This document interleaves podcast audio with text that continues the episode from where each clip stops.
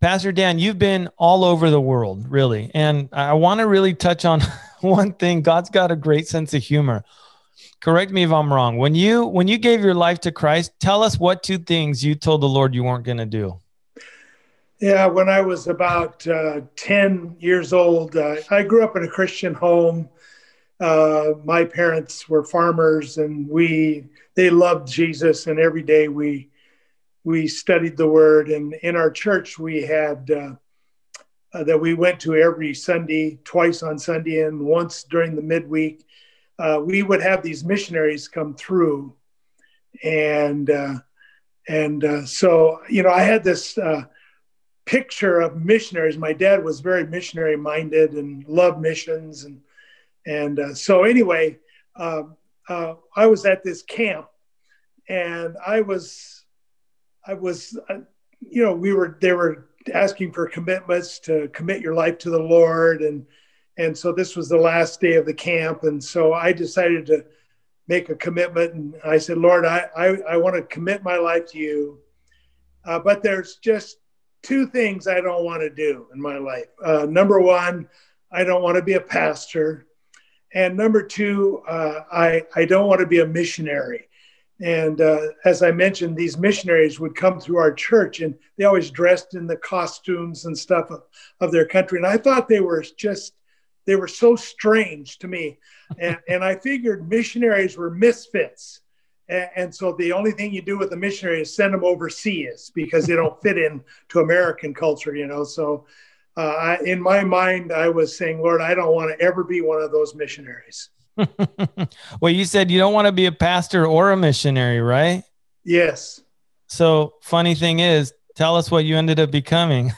uh, well, uh, in 19 uh, in 1970 eight, I believe it was, the Lord uh, called me into my first church pastorate, and uh, check that off the list.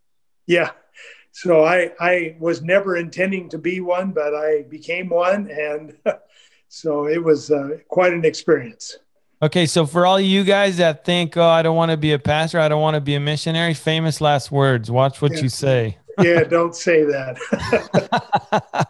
not that it was it. It's not that it was bad. I just think God's got a sense of humor, and it's uh, I find it funny. But uh, hey, look, last thing I ever thought is I was going to be sitting here with Pastor Dan and with you know the other guests that I've had, being able to sit down and, and chat and uh, you know see what God's done in, in so many people's lives. There is hope for me. There is hope for me. This is good. Um, so let me back up just a hair because I got a kick out of this. Your dad owned a farm, right? Yes. Okay. How many chickens did you have to feed?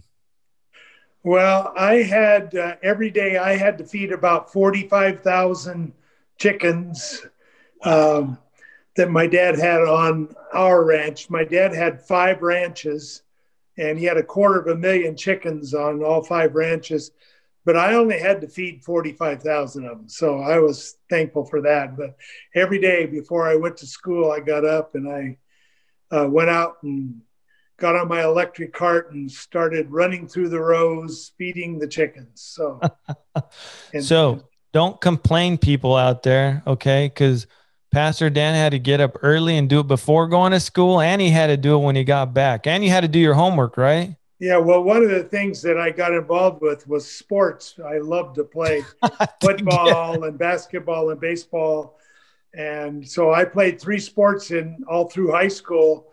And so uh, I was able to escape feeding the birds in the afternoon.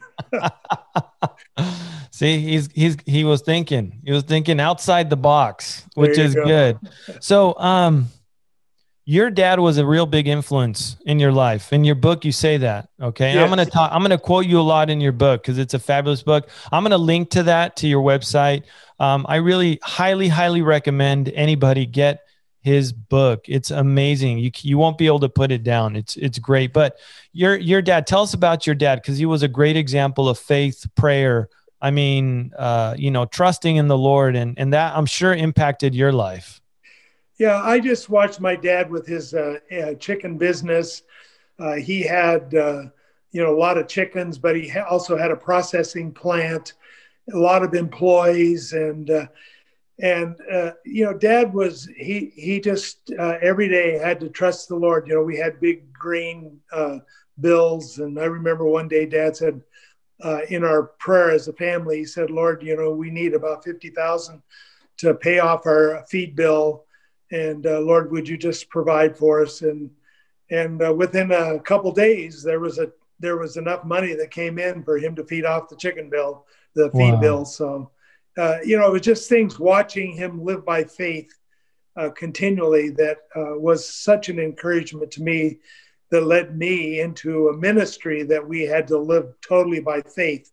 Uh, you know, for all these years that we've been in it. So yeah, and I was gonna say, I'm, you know, the way God is, you know, He thinks He's always a million steps ahead of us, but that served as such a foundation for what you were going to go through in your life as a pastor and as a missionary yes, the Lord just, you know, He just used that background for such a, a, a great thing in my own life because we learned, I learned as a kid that God will provide as you trust in Him and not in your own uh, abilities and your own means and your ways. And so I saw that very simple faith that my father had and my mother had, and uh, God just provided. And that made it much easier for me to go into the kind of work that I'm doing today, where we never had a guaranteed salary. We never uh, knew exactly how we were going to uh, provide for our ministry. And yet, God just has miraculously uh, provided for these uh, 35 years of ministry that I've been in in this intensive care ministries work. And um, I'm curious, how did that impact? So your dad's impacted you. How did what you guys went through impact your children who are now adults and have kids of their own? Yeah, our kids, uh, they they saw us walking by faith. Uh, they grew up in the Philippines uh, in their formidable years, and uh, you know there was just many times where we just didn't know what what was going to happen, how we were going to uh, survive, and and God would just come through. You know, we'd get at yeah. the point where we had no money and we're just going, Lord, what are we going to do? And then we'd get a thousand dollar check in the mail, and and that was just a miracle in itself because typically, if I got five letters in the mail from in the Philippines, I'd see at least one or two of them opened by somebody in the post office oh, wow. that knew that money was being sent. You know, and the Lord just miraculously got the money through to us. So, wow. So I'm going to back up just a bit. We're going to come back to the Philippines though.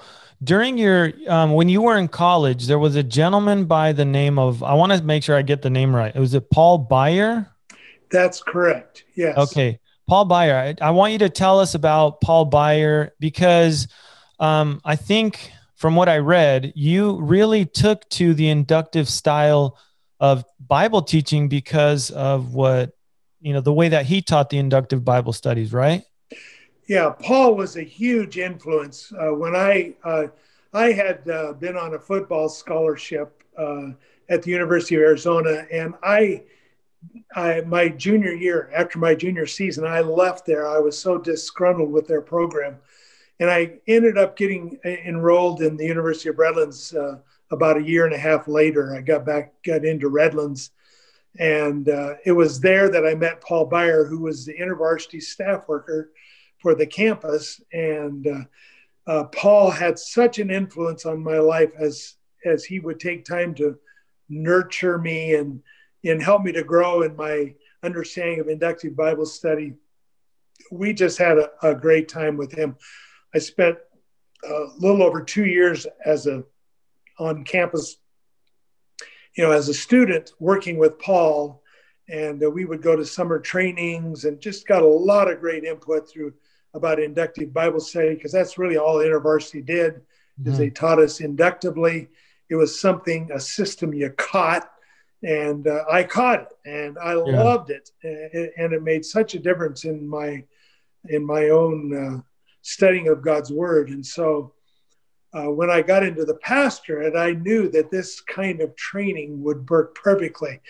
But uh, Paul was uh, very patient and he just you know kept working until he made sure i really understood it and then he asked me to join him on staff and mm. so i ended up spending six years working with intervarsity on that campus and a couple other campuses teaching inductive Bible study students. Is InterVarsity still around? Very much so. Yes. Okay.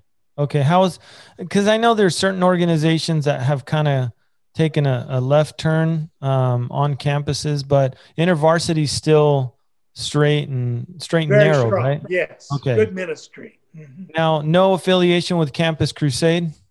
No, it's different. Yes. Different. And and you did do part. You did do something with Campus Crusade. Am I right? Uh, not really. I, uh, we uh, when I was involved with Calvary Chapel, we connected with. Oh, uh, okay. Dr. Bill Bright and Campus Crusade, but that was not during uh, my intervarsity days. Okay, so I.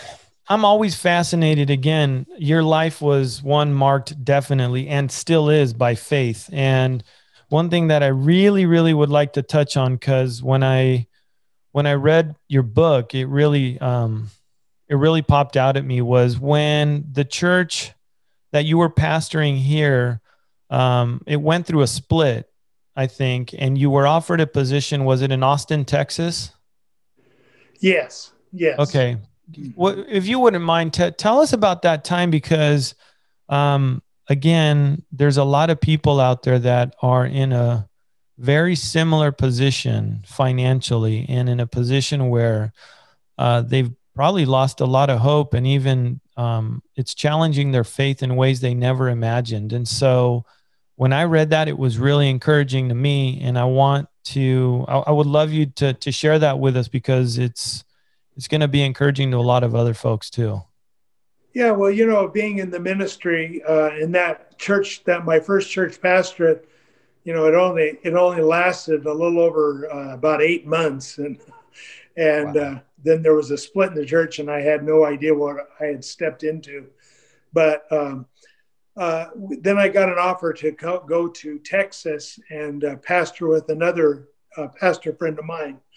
And uh, so we went there, joined forces with him, and, and uh, this was in Austin, Texas. Started what is known as uh, Austin Christian Fellowship, and we we were very small, and so I had to work a construction job. Uh, and I'd work about ten hours a day, sometimes six days a week, just and I'm making about five dollars an hour. And during this time, our house that we owned in California, uh, uh, it, it, it, fell out of escrow four different times. Wow. Uh, over the course of that year, and so we were so frustrated and uh, here we're trying to i had to make payments on the house that we owned in california and i'm trying to make payments our rental payment and you know two houses uh, on five dollars an hour and so you know it, it was really tense times and we literally ran out of money uh, yeah. multiple times and uh, the one one great example to me was when uh, I got up in the morning and I go, Lord, I don't know how you're going to provide, but you know we're out of food today. Yeah. And uh, I had been very tempted to call my mom and dad, who who would have sent me money immediately to help us out. But I, I the Lord just spoke to me, said, "Don't trust in them, trust in me. I'll mm. provide for you." So, so I didn't call them, and uh, so I so I, I, remember that morning getting up, no food. Kids came in and said, "Daddy, what's for breakfast?" And and I said, uh, "We need to pray." You know, so we all sat around the table, held hands. Kids were all really young, and, and they didn't understand. And so, uh, you know, I started to pray, and as I was praying, I just started to cry. I just lost it, and I was weeping, and and and and trying to pray at the same time and the kids knew we were a little in trouble when they yeah. saw dad cry and that didn't happen very often and and so right in the middle of the prayer you know there was a there was a knock on the door and so i got up and wiped away my tears and went to the front door and there was a lady uh, from our church who was standing on the front porch with two bags full of groceries. And wow. she said, Pastor, the Lord just spoke to me. And she said, I, I, I'm not sure I heard the Lord right, but, but I, I felt like you didn't have any food. And so I just went to the store this morning, bought some food, and here's some food. I hope I hope I heard the Lord right, and uh, and so we shared with her, and it was just a, a wonderful time of rejoicing, and it was just the beginning of God showing us that you know when we trust in Him and not our in our own resources and our own abilities, or you know trust our family, you know the Lord is is going to provide, and yeah. And, and he did. He he wonderfully met those needs, and and from that time on, he just kept doing that. You know, meeting our needs, giving us money when we hadn't asked for it. You know, and so uh, yeah, uh, it was a walk by faith, but it was one of the great lessons that I learned in those years several times, multiple yeah. opportunities. And and you know what? Um, I have to say, I've I've not on a parental side, but I was one of the kids when my parents went through some real difficult financial times too. We moved, you know, from country to country, Argentina back here. And um, when we were in Argentina, the, uh, it was just ugly. The government and the, the, the economic situation was terrible. So on one sense, I can relate to that. And that as a kid, you know, you're like, well, mom and dad have they got this covered, you know. But if we're going to our knees, then like you said, something's something's up. You know what I mean? And uh, but to see God come through, that's that's huge, and that seems to be again the Lord preparing you for what for what was coming. Um, but that that really wasn't the end. I want to kind of just jump a little bit ahead. You said that after after that, you were feeling like the church wasn't you. You were already kind of feeling that the Lord was going to move you out of that position, and you went to um, a place to pray and to seek the Lord and to read. And um, I want to I want to read it verbatim. I don't want to mess it up. Um, Isaiah, you open the chapter with Isaiah chapter 43, 19. It says, Behold, I will do a new thing. Now it shall spring forth. Shall you not know it? I will even make a road in the wilderness and rivers in the desert. And you say in your book, I looked down from my Bible, and right next to me, at my feet, grew a tiny pine tree. As sure as I write today, I felt the Lord speaking to me, saying, As I am bringing new life in this little tree, so I am bringing new life into you. Watch and see as I bring something brand new from your life. So, how did the Lord use that to change directions of where you were going?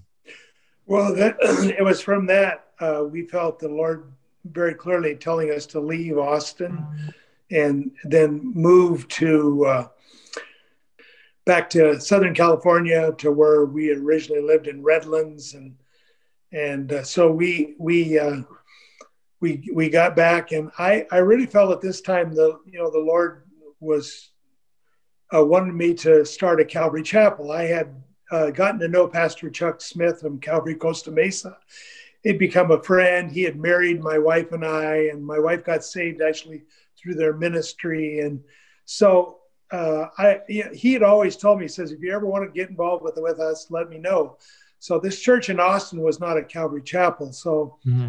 uh, I really felt it was time to plug in with Calvary. So I was going to start a, a Calvary in my hometown, Redlands.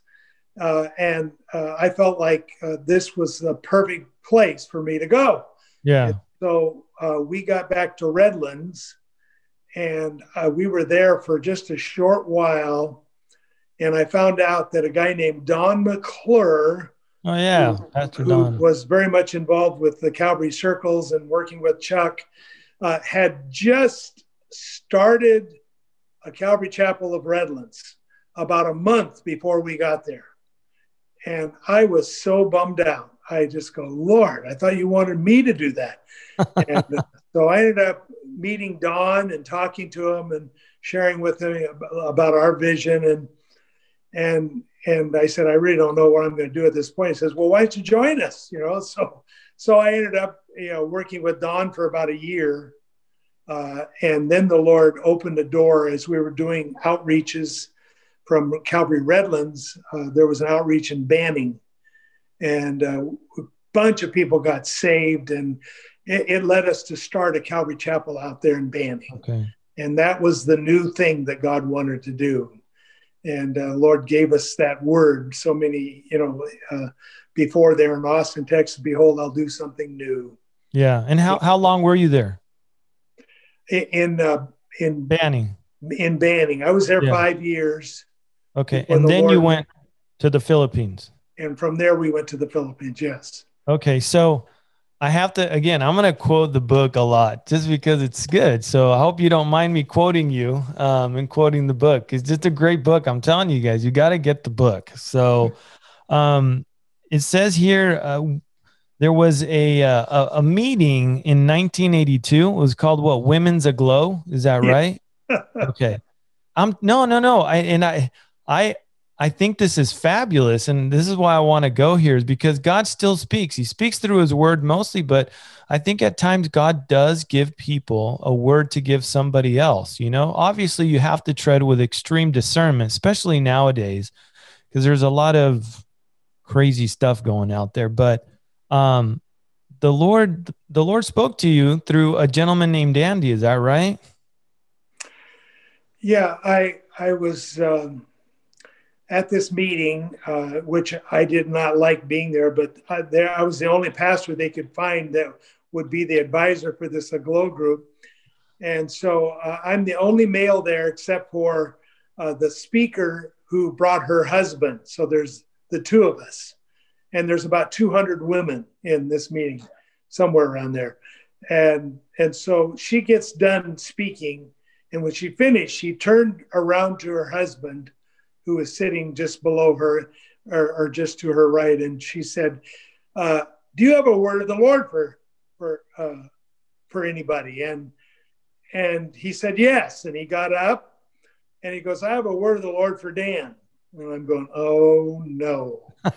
uh, there were no other Dans around I knew of.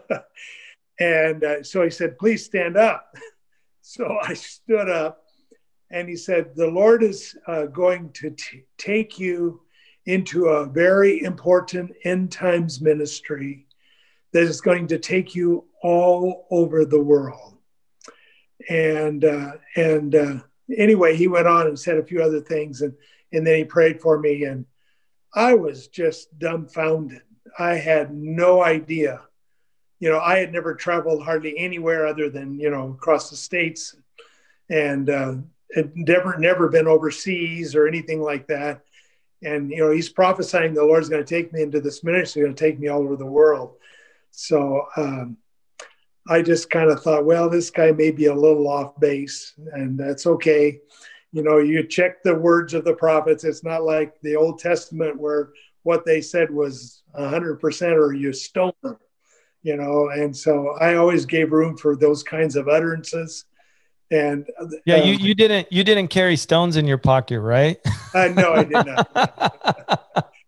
so uh, I I ended up, uh, you know, going you know totally forgetting about the whole incident until uh, uh, we were in the Philippines actually after we had moved there and we began ministering in not only in the Philippines but in Thailand and Indonesia a lot of Southeast Asia. We were doing ministry there in those places. And it was about that time, uh, probably about two years after we had moved there to the Philippines, that uh, uh, I pulled up that tape. It was on a cassette.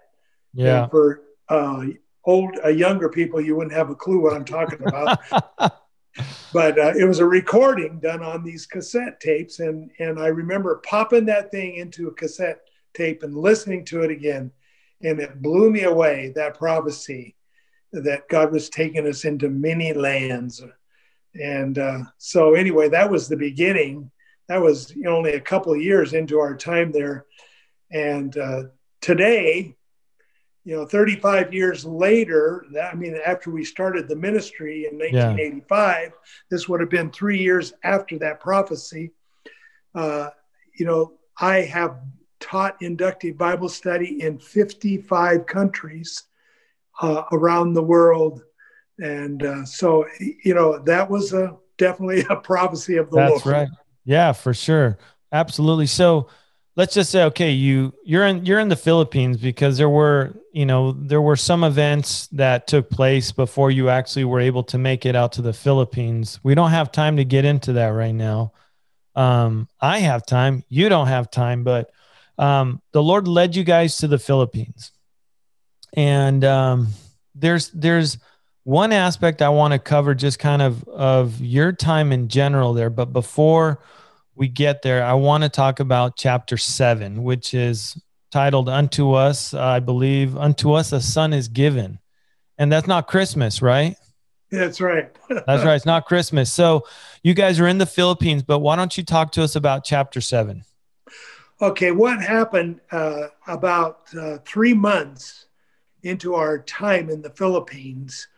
Uh, I got a letter from my home church and they said we cannot keep the support coming to you because since you left people have left the church the income is down and we can't support two pastors so uh, we're just praying for you but we can't send support anymore so we were in a crisis time we're going lord what are we going to do how are we going to live and uh, you know i was questioning whether we should go back to america although we had only bought a one-way ticket so we had no ticket to go home and and so, as I'm, I, am i am really discouraged and praying about this, I'm driving down the road outside of the city where we lived in Dumaguete. It's a island, uh, part of the island of Negros, uh, and it's the capital of, uh, of the uh, that side of the island of Negros. And so, anyway, I'm driving down the road just outside of town of Dumaguete, and I saw a woman standing in the road, uh, and she had had a baby in her arms. I didn't think much about it, but she was looking for a ride, obviously, and nobody had picked her up. But you know, I'm I'm heading to see a pastor, so I just drove on by her, and she looked a little distressful, but you know, not a big deal. And so, uh, anyway, uh, long and short, on the way uh, on the way home after visiting this pastor for about an hour, I came past this woman again, and she's still in the road. Wow. And so I obviously I knew she hadn't got a ride, and she looked really upset. And uh, so I stopped the car and said, "Hey, uh, do you need a ride?" And she said, "Yes." And she jumps into the car with this baby, and and as we're driving into town, she told me the story. She said, "This is not my baby. Uh, this baby is is." Uh, uh, her uh, the baby's mother died in childbirth. the father of this baby is a blind beggar, and she said the grandmother, who is 80 years old, was trying to take care of this baby and he got really sick. He was dying, and she begged me to get the baby out of her house so it wouldn't die in her home. And she said, So I wandered out to the road trying to get a ride into town. This baby needs to go to the hospital. He's dying. But uh, anyway, uh, so so we, uh, uh, at that point, you know, she said, I, I have no money. I, I can't put this baby in the hospital. So I ended up taking the baby and uh, I drove home, honked my horn, and uh, my wife came out and I said, "Hun, you will not believe what I've just brought home." And I handed her a little baby. I hadn't had a chance to really look at him, you know, because I was driving and and so anyway, we unwrapped him and looked at him, and he was so small. And we have a picture of him in the book you know, uh, my wife holding him in one hand. He was just so tiny, less than four pounds. Wow. And you could see he was dying. And, you know, it was just a really uh, a sad situation. So we immediately took him to the hospital. And uh, the doctors looked at him and said, he's not going to survive. Uh, but if you want us to give him medications, you need to go to the drugstore, and here's here's the list of what you need to get. And so, you know, welcome to the third world. And so we went and I got these medicines, and immediately they started giving them to him. And they said, "Listen, you'll have to stay with him. We don't have enough help in the hospital." So uh, uh, for ten days, uh, we were getting medications for this little guy, and uh, staying with him and praying over him. And to the amazement of everybody, he didn't die. And uh, and so we um, we said, "Well, what's going to happen with him?" You know, because he he was getting better and uh, they said, well, he'll go to an orphanage because uh, nobody wants him. Wow. Well, my wife went to the orphanage, found out it was a horrible situation for infant babies. We knew he wouldn't survive there.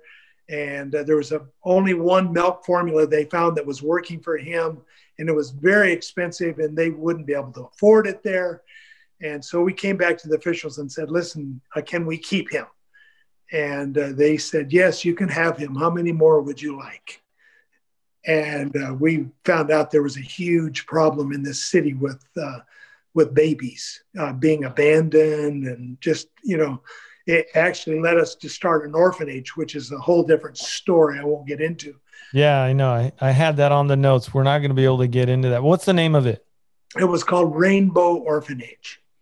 Yeah. So, and uh, they took in, they'd have up to about 40 babies at a time. Wow. And we got these from all over. But anyway, the story with this little guy, uh, you know, uh, so before we took him into our home, uh, we talked to our kids about uh, bringing him in and adopting him, becoming our fourth child. And all the kids were all excited.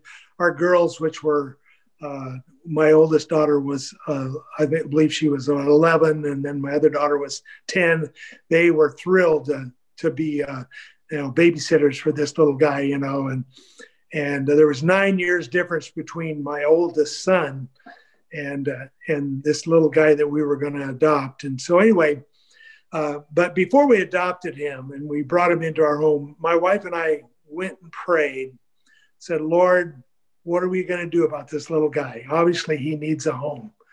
And you know, we're in a financial crisis. I don't know how we can provide for another mouth, but if, this is of you, Lord, you, you know, you approve it. So, anyway, uh, the Lord just spoke to me that day and and made it very clear to me. He says, I want you to keep this little guy, but more than this, he's going to become a sign to you of what I've called you to do. And as you look at him, he's very weak and he's very frail. And the Lord said, That's my church in the Philippines. It's weak and it's frail.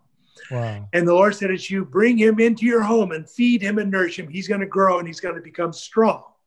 And the Lord said, So will my church as it learns to feed upon my word. And that's why I brought you to the Philippines to teach my pastors how to study my word. And my church will come alive because it's learning to get into my word. And, and so the Lord gave us this little guy. Uh, we ended up naming him Aaron. Um, and we kept his last Filipino name, which was Omai. So Aaron Omai Finfrock, we named him. And we said, Oh my, what have we done more than once? Aaron was a character. But Aaron, uh, you know, he uh, became a beautiful picture to us of the grace of God because we realized once we adopted him brought him into our family. You know, he, he's just a picture of all of us, what God has done for us, because all of us had no hope and no future. The doctor told me if we hadn't brought him in when we did, he would have died. And, and, all of us had no hope and no future until Christ came into our lives. And we're told that we were adopted into the family of God. And that's what we did with Aaron. We adopted him. We gave him our last name, my last name. He became our fourth child. We wrote him into our wills. And Aaron would equally inherit with his brother and two sisters my vast fortune, which wasn't very big. but um, uh, uh, so Aaron not only became a picture of God's grace, but he became a picture to us of what his word will do for our pastors as we train them and equip them. It will make them strong. Yeah. And, and I want to tell you, I have seen this over and over through the years how, as the churches, pastors have learned to study the Word of God, the, the churches have grown and I, I, was just over in Tanzania not too long ago. I spoke in five different churches that the pastors have been through our training. Every one of those churches, the churches were in building programs because they couldn't keep, they had no place for all the people who were coming into their church because of what the word was doing in those churches. It was making the churches strong. And that's what God's word will do for everybody that gets into it. It will make you strong. So logically, I'm going to ask it's the follow up question is what is going on with the church in America? we're, we we've been tested and we are being tested. And you, what you're finding is churches are backing down.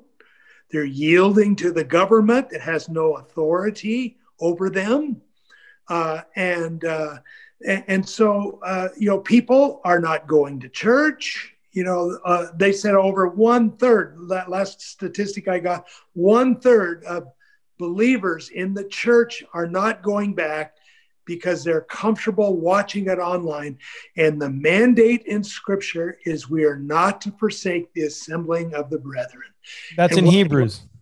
Yes. And what people are doing is they're disobeying scripture.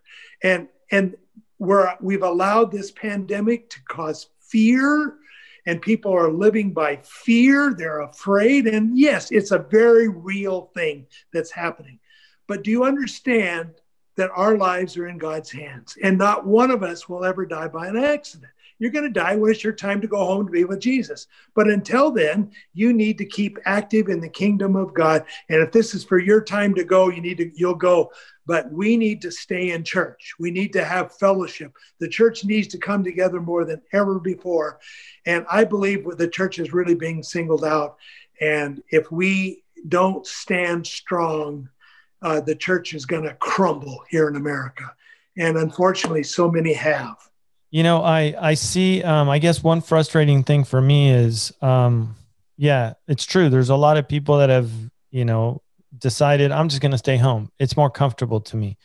But on the flip side of that, I also see a lot of pastors that aren't that aren't willing to do what it takes in order to keep their doors open. There are those that that are keeping their doors open, like Pastor Jack Hibbs, Calvary Chapel, Chino Hills, um, uh, not, John MacArthur, John John MacArthur, um, Calvary Chapel uh, in Redlands, uh, 412 Church. Tom Hughes um, is keeping his church open, and um, in Ventura County, I'm trying to remember. Um, oh, what's his name?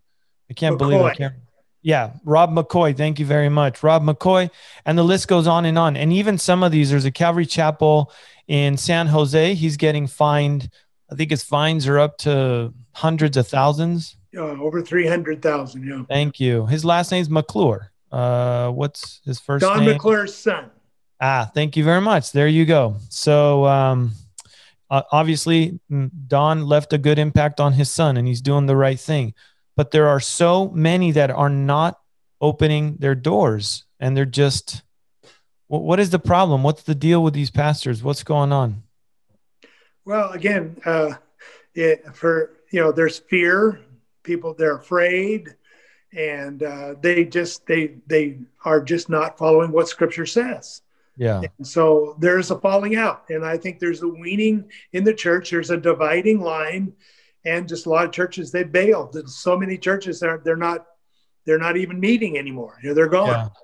Yeah, and and I think uh, I don't think I know beyond a shadow of a doubt we are in the last of the last of the last days. I really believe, and I'm sure you do too, that Jesus is is at the ready to come and take His bride away. Just because what we're seeing isn't relegated to one area, you know, one part of the world or over here. It's it's covered the entire globe and which kind of segues into our next uh, topic. I, am keeping an eye on the time, and uh, I'm trying to get through this. There's just way too. Much. We're gonna have to do this again. You promised to come on again. Not, sure. Okay, because we have to cover a lot, but there's a lot of talk of communism and socialism. It's obvious. We could see it um, in the political party here of the left, even uh, you know the the Republican Party. Some of it's gotten in there, but all across America there's talk about communism and socialism and Marxism, and you can just go down the list. Now, you've actually seen it firsthand. And I really want to, um, I'd like you to tell us um, about uh, when I'm trying to see, you were in the Philippines and you were giving a. Uh, I want to say here, I know I'm going to butcher the name, Bacolod. Is that right?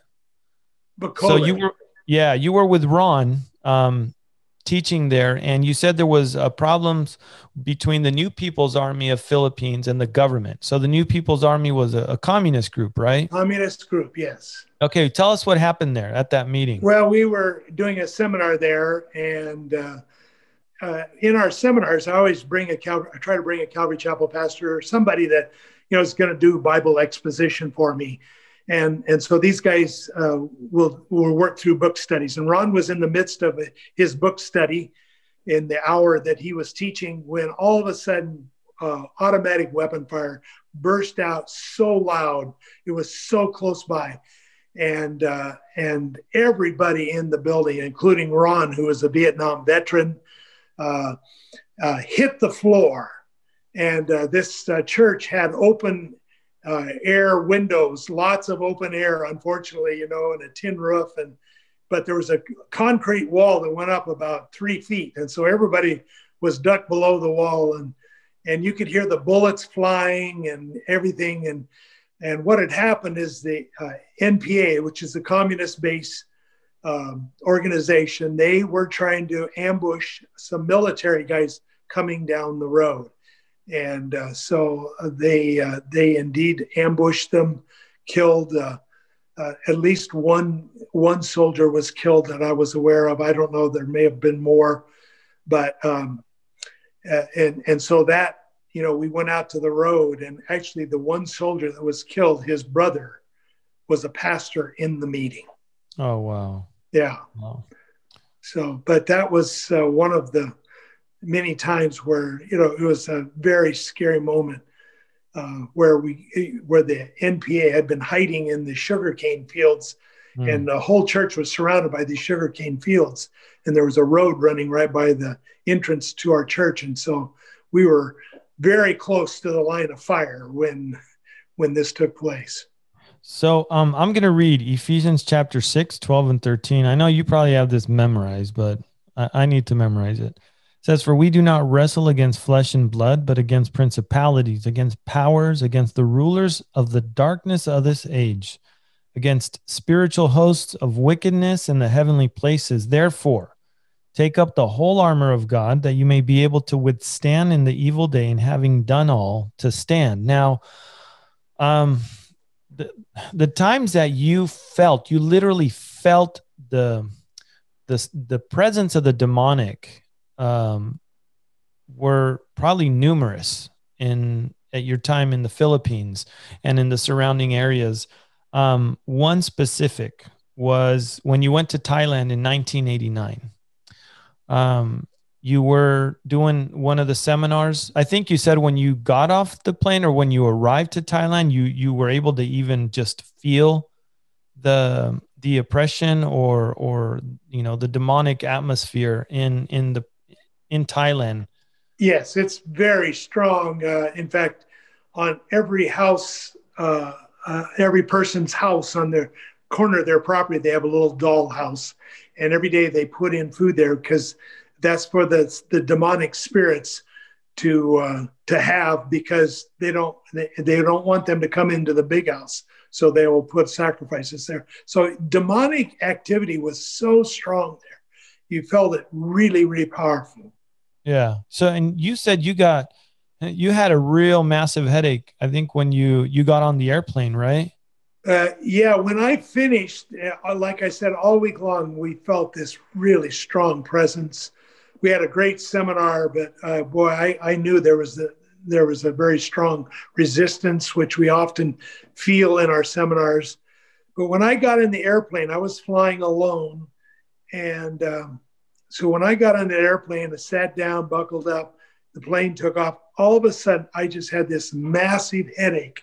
And I've never had migraines or anything like that, but this was awful. And uh, I just, you know, it was all I could do to keep from throwing up. And anyway, a two hour flight to Manila, land in Manila. And uh, I got to get to the hotel where my wife is going to be meeting me and so I, I, I, to this day, I don't know how I got there. I got into a cab and he took me to the hotel and, and I just got to the hotel ahead of my wife. I'm sitting in the room. I darkened everything. It was so strong. And I just was praying and just nothing was happening. And my wife came in about an hour later and she walked into the room and she didn't even ask me a question she knew I was in trouble. And she walked over to me and laid hands on me and started praying, interceding. And uh, about 10 minutes into her time of praying, all of a sudden, boom, it was gone. Wow. As quickly as that headache came on, it left. And we knew without a shadow of a doubt it was demonic. Yeah. And, and the enemy knew that I was vulnerable because I didn't have anybody to pray for me and uh, to stand with me in this time, you know. So, why but, why is it i'm sorry i don't mean to interrupt. I have this really nasty habit of interrupting people. Uh, just i have a lot going up uh, up in here you know and so i have to sometimes get get the thoughts out. But why do you think why is it here in the united states we're so closed off? We think that somehow we're immune to that because i don't know we're not a third world country but the truth is that we're just as not only vulnerable but it's just pre- it's present here um what what, yeah. what is your i mean talk about that well it, it's very strong here um, stronger than ever and uh, I, I have just really sensed that, you know, with the elections, what happened in the elections, you can't tell me that was not demonically led. Yeah. And uh, the results of that election, it's all demonic. And uh, uh so, you know, e- everywhere you go, all these killings that we've had, mass shootings, you can't tell me that's not demonic. Yeah. And, and so the, the, you know, we have, you know, we we want to classify all these things and just you know just say what is what but but uh, you know there, there's no doubt in my mind that the demonic presence is more powerful than ever before we see so many people uh, living on the streets they're deranged and uh, it, it's demonic yeah you know and what's happening in our cities you know with all the homeless living in the streets uh, the, you, you can't tell me that is not demonic. Yeah, and you see a guy walking down the street, throwing his hands up and yelling. And, and just the other day, right down the middle of the street, he, he, he was just yelling and screaming. And, you know, we would say, well, he's, he's probably mentally deranged. Yeah. Well, I'll tell you, it's more than that. It's yeah. demonic. I agree 100%. I, I'm seeing things, we're seeing things that I've never seen before. And the crazy thing is, it's happening in such a short amount of time. Yeah. Um, but I think I, you know what? Uh, there again, there was so much here, but I do want to touch on something. You went to China a couple times, but in your book, I read something that really, really stuck out at me, and the chapter is called "On to China."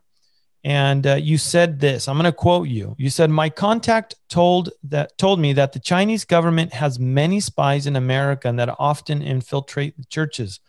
The government pays Chinese students attending school in America to visit U.S. churches, listen, and report any outreaches into China. They receive pay for their services.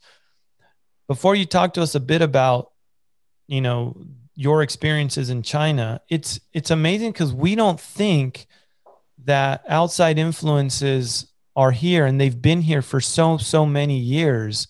Um, but can you what is your thought about that? I mean, we we often think that you know we're we're immune again to what's happening outside, you know, the borders of the U.S. But the the fact of the matter is is that the the battle's real. It's very very real.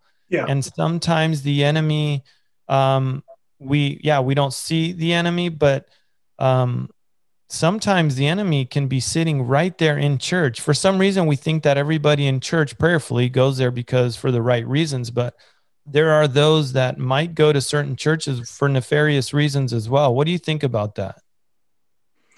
Yeah, well, uh, for for for one thing, there's no question that the Chinese government has infiltrated America. Yeah. And uh, we just got an incident in the news just even today of, uh, of a congressman who's uh, on the top security. Um, you know, he's from the House mm-hmm. and uh, he's in the top security position. And he was uh, having a relationship with a Chinese gal who they know for a fact was a spy. And that's just one i mean they've infiltrated to the highest level. Yeah. And and so uh, they you know they want to know what's going on in the church. The church especially uh, we know that there's just a lot of infiltration. Uh, they want to know what's happening. They're listening for churches that want to come over and do seminars. I would never talk about anything i was doing in china on the media ever because I knew that that they would they would be looking for me if, right. if I did. Yeah. And, you know, I want to make a distinction. Uh, Don Stewart's made the distinction. And, and when I talk about this, I always like to say there's the, there's a difference between the Chinese government, which is terrible, which is demonic, and then the Chinese people, which are uh, the large majority of them are very, very hungry and open to the word of God. You went there twice. Can you just kind of briefly tell us what that looks like? I mean, what you had to go through to get to your destination, but the hunger, what they'll go through just to get the word of God. Yeah. Uh, I, I've been there multiple times uh, in China, but uh, what I have seen is they are just so eager to learn because they they haven't had the access to tools that we have here in America. You know, we have so many Bibles yeah. and commentaries and all this stuff and a lot of that was unavailable to them. They was being blocked out, mm. you know. So they were filtering. The government filtered what would be allowed in uh, on media and online, and and so these guys, when we started going in into China, you know, uh, I, you could never work with uh, the largest group I worked with is about thirty people. Wow! Uh, because you just you could not. Um, you just could not uh, do anything Attract the larger. Attention? Yeah, would attract attention. attention. Yeah, yeah, and, and, people, you know, they're they report you, so there there's no problem. They have no problem reporting you, and then you're going to get in trouble. So. Uh, I've had several churches where I've gone and done seminars, and shortly after I was there, um, they got closed down. Wow. You know, so the government's everywhere. You know, the minute yeah. you walk into, you come into that country, you, they have facial recognition. Yes and they can find you anywhere you go. So, I mean, uh, they did a test with a BBC reporter, and uh, uh, they got his facial recognition, and then he went into uh, Beijing, huge, millions of people. Yeah, yeah. They found him in five minutes. That's insane. Yeah. That's something out of a science fiction movie. Yeah. So there, there's a huge, uh, you know, these guys are really good at what they do, and uh, so they're they're gonna they're gonna do everything they can to but, destroy America. But you would. So here's the thing: there would be pastors. You would be in a room. Um, full of how many pastors or even young pastors would be in some of these seminars that you had they would tell you okay i'm going to drop you off here. You got to get in the next taxi that's going to pick you up and then you got to put your hood up or t- that's what i'm saying. You had to it's not like you got off the airport they took you to a hotel and then great we're going to have it you know in uh, salon or ballroom number you know 3 it was you really had to watch yourself and it was having to go through um, pretty stringent, uh, you know, directions, I guess, to get to where you had to go. Yeah, they they were very very careful because they knew that they could they'll get in big trouble. They just kicked me out of the country, but they would go to jail. Yeah, you know, so so I had to be very careful. They were very uh, careful with me. They were often very creative in what they did, you know, to yeah. get there. Yeah, and and how many um how many pastors would be in one room? Well, uh, I did one uh, where I it, it, depended. Sometimes there was ten, sometimes twenty. Uh, every now and then I'd have thirty. That would be the max. But uh, yeah, so this one place I went, uh, I took two taxi cabs, and then I had to follow a guy uh, about a block away, like a like 007 yeah. would follow somebody, you know. And, and so, you know, I follow this guy and he takes, he goes into this apartment flat. So I'm, you know, I'm about half a block behind him and I see where he goes. So I walk up uh, about uh, five flights of uh, stairs and then a door opened up and the guy's standing there smiling at me, waving me in.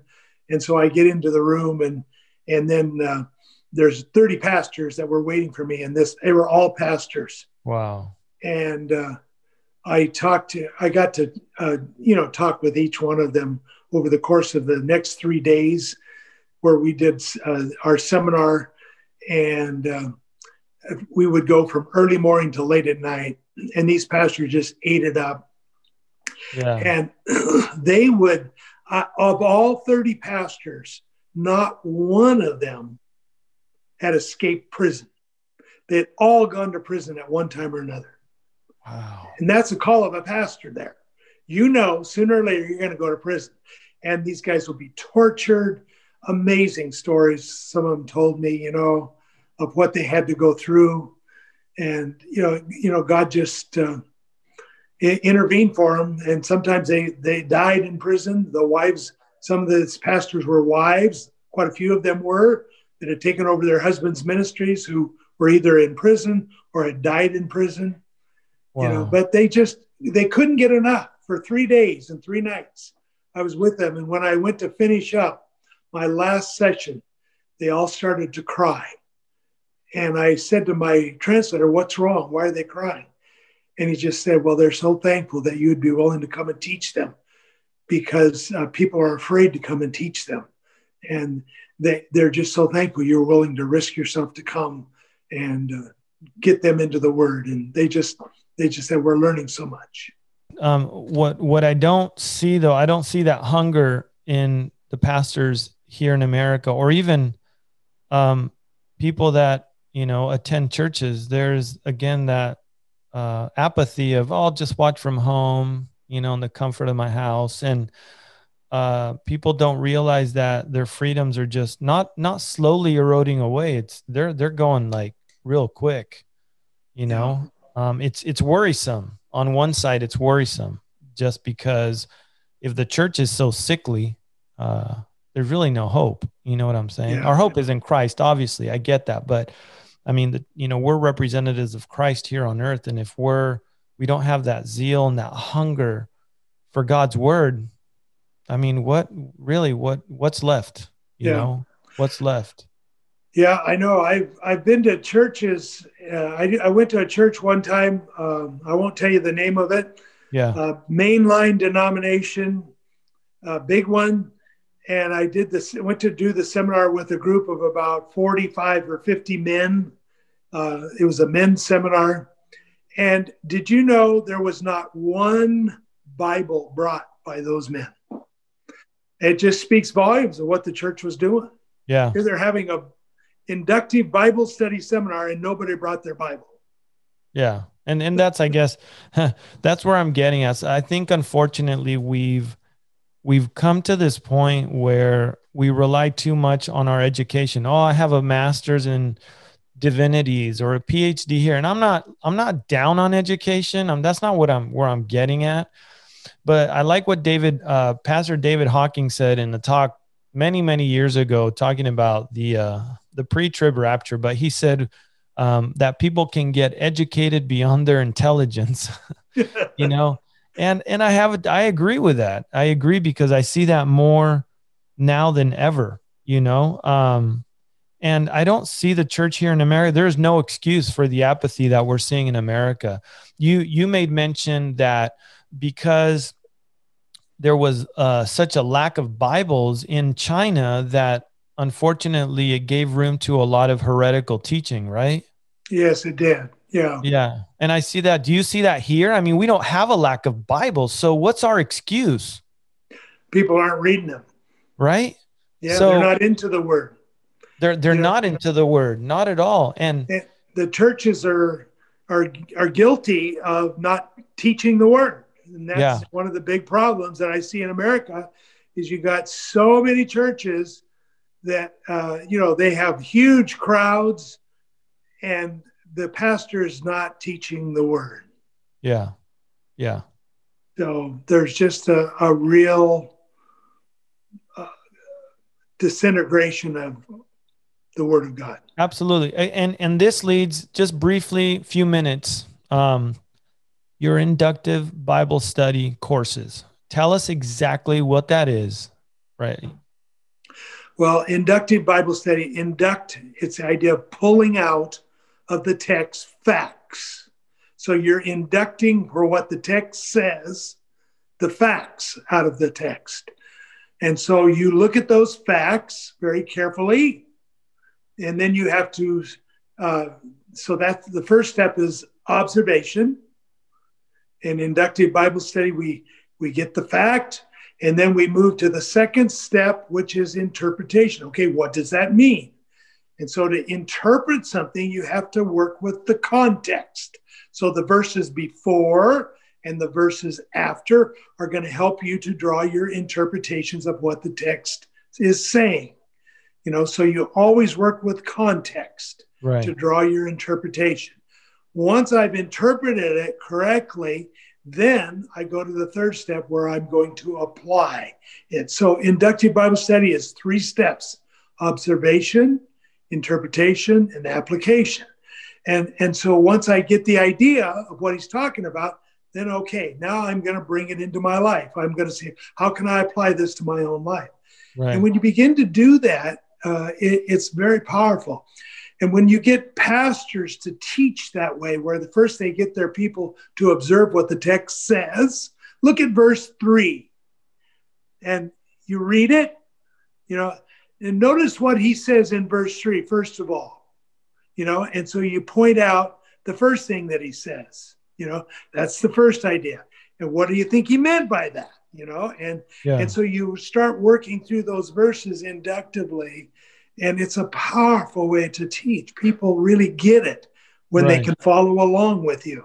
Yeah, and that's that's absent. It's not not in all churches, but in a large majority of churches, that's very very absent. It's like uh, I see. Well, what is the text? What do I think the text says? What do I feel the text says? Instead of actually letting the text do the talking, you know. And the problem I've noticed is that because there's so much biblical ignorance, people are just um, they're set up for deception so easily you know? Well the, the pastor says it then it must be true you know? Right. Yeah. It, and, it's just so easy to to uh, just go by well i think this you know? Yeah. this is my idea yeah know? absolutely. I, I i've sat in bible studies where i've lit watched the leader go okay let's look at verse one. What, what does yeah. verse one mean to you yeah. You know, and you'll get 10 different interpretations of it. Yeah. Well, there's not 10 interpretations of that. There's only one. The writer intended one intent when he wrote it. He didn't mean to give you 10 options. Yeah. And, and so you've got to find that idea. And again, you have to work with the context. Absolutely. So I'm going to link up to your site um, so that everybody knows the inductive Bible study um, course that Pastor Dan Finfrock leads, and he's done all over the world. Um, and he has the videos online. You can buy the resources online. But I'm going to link to all of that because I really think, especially in these days that we're living in, that we really, really need to dig into the Word of God. I mean, books are good, but the word of god it is the most important thing it's the sword right that's that's our only offensive weapon right that and prayer Pastor Dan? Absolutely. If we don't if we don't get into the word, we will be led astray, just as what's happening today. Yeah. You know, it's my feelings that are important. You know, Absolutely. Yeah. What and, I think. Yeah, it's what I think, and it's it's not what what any of us thinks. It's what the Lord thinks and what the Word of God says. Um, last thing, and then we'll we'll go ahead and close with this. This is a story that really caught another one that caught my attention. And this, please be honest, because this might have nothing to do with the situation we're going through. Um, but I want to get your take on it. Uh, you had an experience in a hotel, right? Your forced, your five star hotel in Mindanao that you talk about. I see, he's laughing because he knows where I'm going. Um, tell us about your experience with that, um, with that five star hotel. Uh, well, we called that the mid psyop. Uh, uh, hotel. It was uh, it was uh, bars everywhere on the windows because they have so much problem with thievery. You know, so you get into the you get into the hotel and. Uh, the guys that were with me, I had about four pastors with me. They kind of start freaking out, thinking, "What happens if we have a fire in the middle of the night? You know, how are we going to get out of this place?" You know, so so uh, but uh, you know these uh, these hotels are filled with all kinds of cockroaches and uh, the sheets aren't very clean and mm. you know so it's it's not the best experience in a hotel that you want, Yeah. want to have. But Yeah. uh, anyway, so that was No, that. no, no. But but tell us what happened at 4 a.m. So you said Debbie, which is your wife, right? Oh, Um, okay. Yeah, she often wouldn't go with you, but you you brought her this time, and you, Okay. you- yeah, you- Okay, that was another hotel I you're, that I was thinking about. The uh, we were in this hotel, and it, were, it was similar. It wasn't very nice at all. Uh, in the middle of the night, uh, we felt an earthquake. The roof room was shaking, and uh, and so I mean, uh, I, I, I when I woke up with just a, jolt, and I said, "We got to get out of here," you know yeah. because actually some of the ceiling plaster was starting to fall. Wow. and so i so we you know we are trying to find our clothes with no electricity. You Yeah. know so we're grappling around the room. We finally found what we could. And uh, you know you never have a flashlight when you need one. And so anyway you yeah we got we got dressed the best we could and we ran out of the hotel. And we we uh, stood out there and there was panic everywhere. Um, we people were running up this hill and cars were driving up. People were screaming and yelling and and uh, we were asking around what's what's going on? It was obviously it was an earthquake you know? Yeah. well what what we found out was they had an earthquake like this one 10 years earlier and a tsunami hit that island. Hundreds of people died in Wow. the tsunami.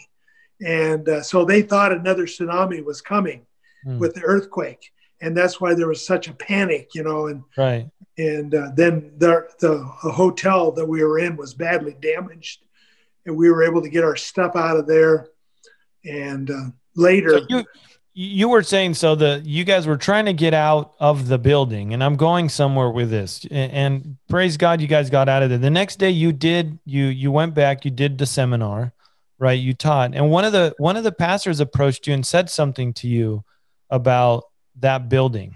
And do you? do you- yeah he's uh we uh it was a gal she shared with us she said uh the lord showed me that he spared your life because that building was going to collapse yeah. and god spared you because of the righteous ones that were in that building Amen. So I want your opinion. And again, I could be totally far off with this, and I probably am. And I'm probably just digging emotionally here. But what is your take on what we're currently going through in America and the Lord allowing the proverbial building to just fall down when there's so many people that are really seeking the Lord on, you know, um, what what's your take on that? Again, I have my opinion about that.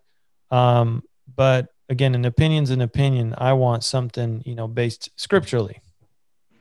Yeah, well, uh, again, uh, I, I, we're in a in a real testing time, and and, and uh, you know we're we're told that in Scripture that, that there there in the last days there will be a falling out in the church, and many will turn away. And I can't think of the text right now. It's I'm not drawing uh, in my brain what the, that text was, but the, the, it is. It's a falling out. Uh, people aren't turning away uh, because they aren't grounded in the word. And so the, the pandemic has caused great fear, and you can certainly understand why. And it's very real, uh, but but people aren't trusting the Lord, and uh, so so we're, you know, it's a very sad commentary on the church today Yeah. and the weakness of the church today. And I believe God's going to make the church strong through all this. Now, we know that uh, guys like Greg Laurie, who have been, uh, they've had over a million people watching online Yeah. their their videos you know Yeah. so they're tuning in people are hungry they're looking for a church that's going to teach the word Yeah. and it's going to tell them what's going on Yeah. and uh, so there there is a, a hunger, uh, undoubted, uh, unbelievable, precedented time for the church to be strong in Him, and unfortunately, many churches have bailed. Yeah. Uh, Unfortunately, what I see happening is I do see, again, the building is shaking and the plaster's falling, Yeah, you know. um, and how many people are going to be you know what i like to say at some point the rapture is going to the lord's going to take us away in the rapture. And then those that are left and i hate to say this but that building's going to come down at some point. It's going to crush a, you know millions of people. Yeah um, but it doesn't have to be that way right? No. Uh, you know if if if we get into the word and allow the word to make us strong you know then then we're gonna we'll stand firm in the midst of this storm. But what uh, about it, what about those that don't know? They don't have the hope of jesus christ. Can you would you mind just telling them the hope that jesus christ offers? I would be glad to. We we uh, we have a hope that the world does not have every one of us is facing death. Sooner or later, you're going to die. I was talking to a football team not very long ago, and um, I, it was a halftime, or not a halftime, but a, a pregame meal with about 60 uh, high school football players. And I said, you know, every one of you, you're, you know, you're making plans for the future you're making plans uh, after the game, you're making plans to graduate, and uh, uh, and yet not one of you sitting there in that room, none of you have a guarantee you're going to be alive even after your game. You could die during your game. Football players die all, all the time on the field. It happens. And, and, and you need to have a plan. And so many people today have no plan for death. And they just well, whatever will be, will be. But you can have a plan. Jesus died on the cross to give you a plan for life, life eternal. You can live forever with Him. But if you don't accept Jesus into your life, accept His death on the cross, you will die in vain you will have no hope. And if you want to have a plan, you have to open your life to Jesus Christ because He is the way, He is the truth, He is the life. There is no life outside of Jesus Christ. And so you can live a good life, you can be a good person, but unless you invite Christ to come into your life, you're going to die in your sin because we all are sinners and have fallen short of the glory of God. And so Jesus died for us. And if you invite him to come into your life, you will have a plan for death. You're going to be able to, to, to face death. And as I said before, so many people have no plan for death, but you're going to die. Yeah. This COVID may take you. Do you have a plan? And if you invite Christ to come into your life, you're going to have hope and you're going to have a future. And that day, when I shared with that football team, out of those 60 players, I would guess close to half of them said, I want to have a plan for Jesus Christ. They raised their hands and I led them in a sinner's prayer. And I'm going to lead you in one right now.